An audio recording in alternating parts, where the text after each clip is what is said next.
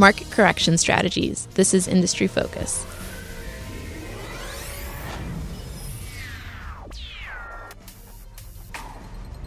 Hello, everyone, and welcome to Industry Focus Financials Edition. My name is Gaby Lapera, and joining us this week is John Maxfield on the phone. We're officially in market correction territory. Um, the official definition is 10% down from the recent high, and we're down 10.5% as of this morning. Uh, and the first thing I want to say is this is actually great news, especially if you're prepared with a grid strategy, which Mr. Maxfield is ready to inform us about.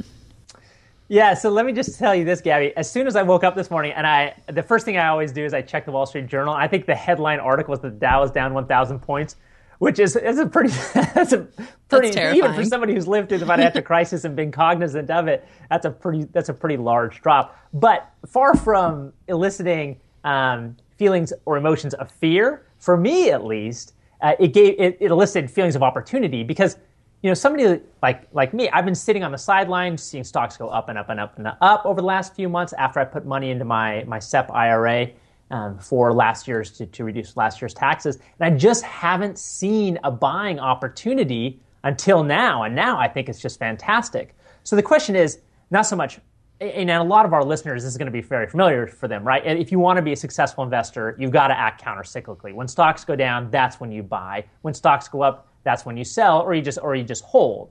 So this is really the type of thing that people like us wait for. So then the question is, well, then how do you actually execute a buying strategy? Do you just take all of the cash that you have plus whatever margin that you have and then just dump it into the stock market? Or is there a better, more realistic and reasonable approach to doing that? And that's what I think we should really dig into.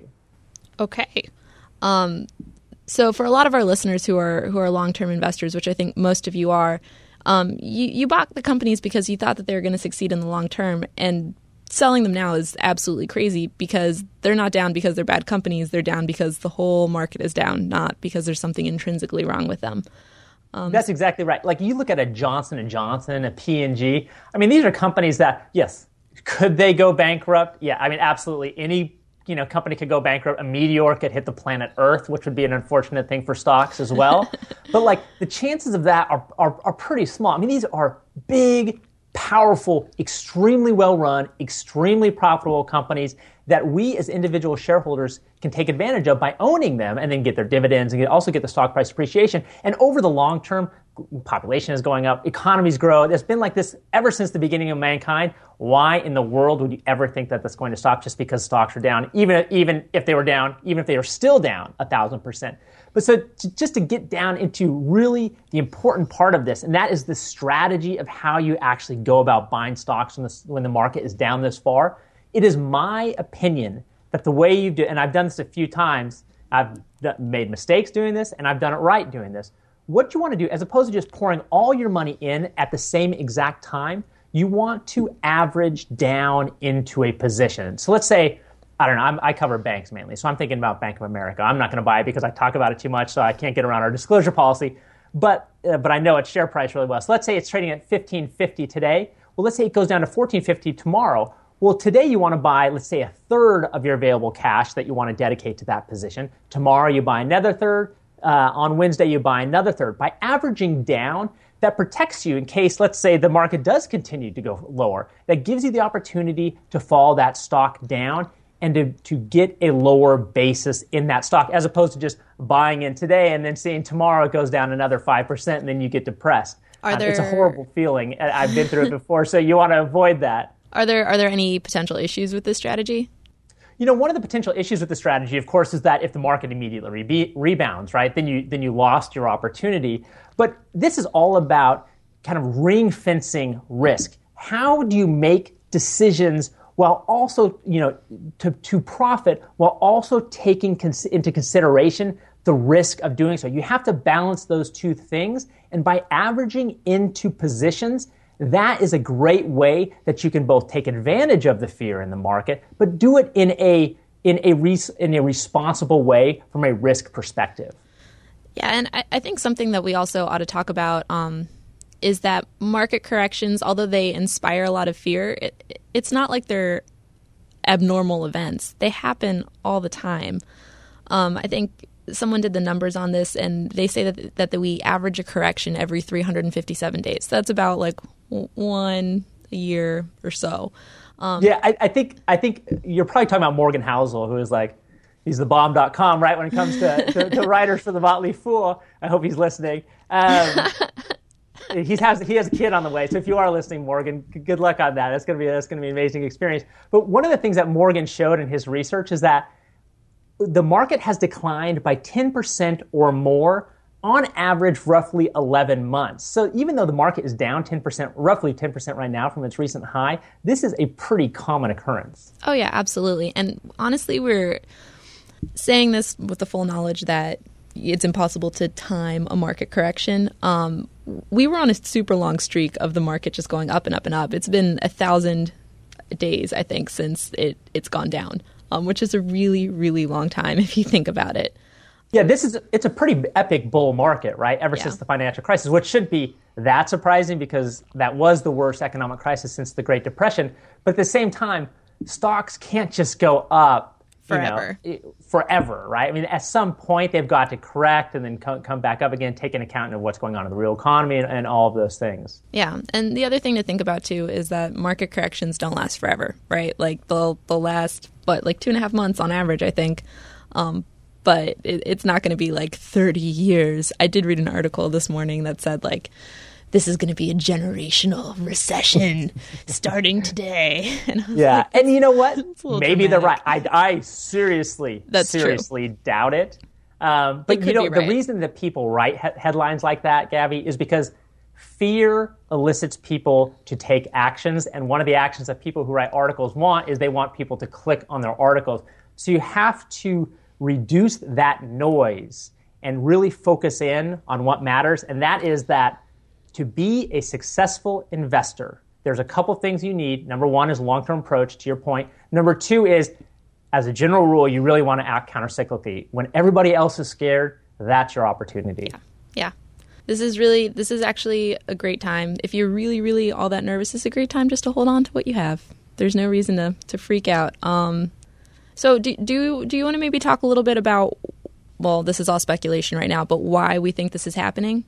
Yeah, I mean, the, the kind of the, the, the, consensus story about why this is all happening is that this is all emanating out of Asia and out of China in particular. So China's economy, there's been a lot of concern over the last few years about it overheating and that an eventual recession or, or, or a decline, a, a, large decline in its GDP growth rate, which for a company where its living standards and the size of its population and the, and the possibility for social agitation, you, you really want, as a government, you want to avoid that type of situation.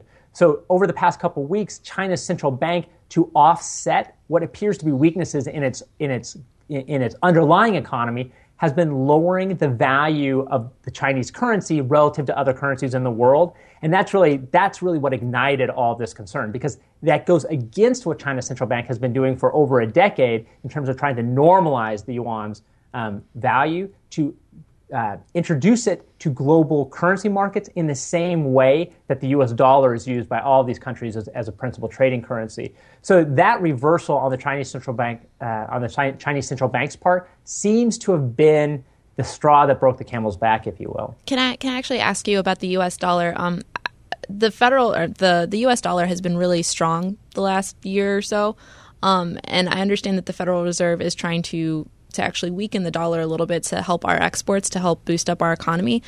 Does this fit into to China at all? Well, there's this great irony with the U.S. dollar in terms of its strength on, on the, in the global currency markets, and that is that after the financial crisis, the dollar has been super duper strong. So you think, well, why would the dollar be so strong if the financial crisis was in the United States? If that's really where the heart of it was, and the answer is that there, even if the United States goes through a severe economic downturn, we are still the safest place to keep money in the world, right? So this the money still floods in here. So what the Federal Reserve has been doing over the last few years is it's been trying to help the economy out, get back to, up to that full employment level, which uh, the Federal Reserve defines as unemployment between 5 and 5.2 percent. In order to do that, it's been doing a number of different things, but it's lowered interest rates super duper low. And the other thing it's done is it's gone through three rounds of what's called quantitative easing. And quantitative easing is when the Federal Reserve goes out and buys long-term fixed income securities on the markets in order to bring to increase their price and to thereby bring down their yield. And by bringing down their yield, you're lowering your borrowing costs. Well, one of the other things that these things do, and the question is whether or not the Federal Reserve is intending to do this or this is just a happy consequence, is that when you lower your interest rates so far and when you do quantitative easing, one of the implications is that presumably you're going to be pushing your currency down. So you have the US presumably trying to push its currency down. And again, I'm, I'm, this is just a presumption, but I, I, think it's a, I think it's a fair thing to presume. So you have the U.S. trying to push its currency down to increase its exports. You have China doing the same thing, and then in Europe, well, Europe is just a basket case right now, right? and so you have all the things going on with the euro. So you have a lot of people are speculating that you have a bit of a currency war going on right now in terms of everybody trying to save themselves um, through that currency mechanism. But because everybody's doing it, it's probably not going to be overly effective. Right, and I mean there's been a lot of speculation too that the Fed might raise the short-term interest rates by the end of the year. Do you think they still will as a result of all this going on? So it's impossible to predict what the Fed is going to do. At least That's I've never true. been able to, and I've never seen stats on anybody who's able to, been able to do it do do it correctly. You know, there's this octopus in in like Germany, I think, who was able to pick like the World Cup winners. Maybe we need an octopus for the Fed. Yeah, yeah. I mean, it's got eight arms. I mean, like, what cannot? If you have eight arms, what can you not do, that's right? So I mean, you true. can certainly control monetary. It's a good policy. thing they can't walk on land. yeah, that's true. That would be that would be. You could put a big like tank in there though, and then it could just sit in there and have like maybe eight calculators or something like that. Um, but to to answer your question, um, yeah, I mean, it's it's it's impossible to predict what the Fed's going to do. However, you know, we have long been assuming that at some point the Fed is going to increase interest rates because they're really low right now, would, right? Sorry, they're really low right now, which is why we we can we're assuming that they're probably going to go up because they're probably not going to go any lower than they already are.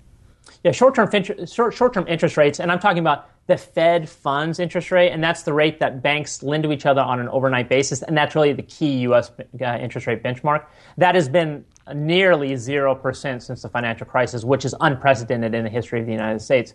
It, we've seen this over in Japan for I don't know what a decade and a half or two decades but in the United States, we haven't seen that before. So the question is, at what point will the Fed increase that? Well, the Fed has been saying all along that look, as soon as we see positive signs in the economy, you know, unemployment continuing going in the right direction, plus inflation moving up to that two percent threshold that they like to see in terms of a healthy economy, that that's the point at which they would feel comfortable raising rates. But with China's, if if China's economy continues to do what it's doing, and those concerns continue to build, and they're and they're legitimate concerns, I would have a hard time understanding how the Federal Reserve would feel comfortable raising interest rates under the under that circumstances. However, I could be totally wrong on that. So. So that's um. Like I, said, I mean, you, you this whole predict. this whole back half of the episode was entirely speculative, just for our listeners out there. but it's fun speculation, so I'm glad you you managed to make it to the end of this podcast. Um, thank you very much for joining us, and we'll see you next week.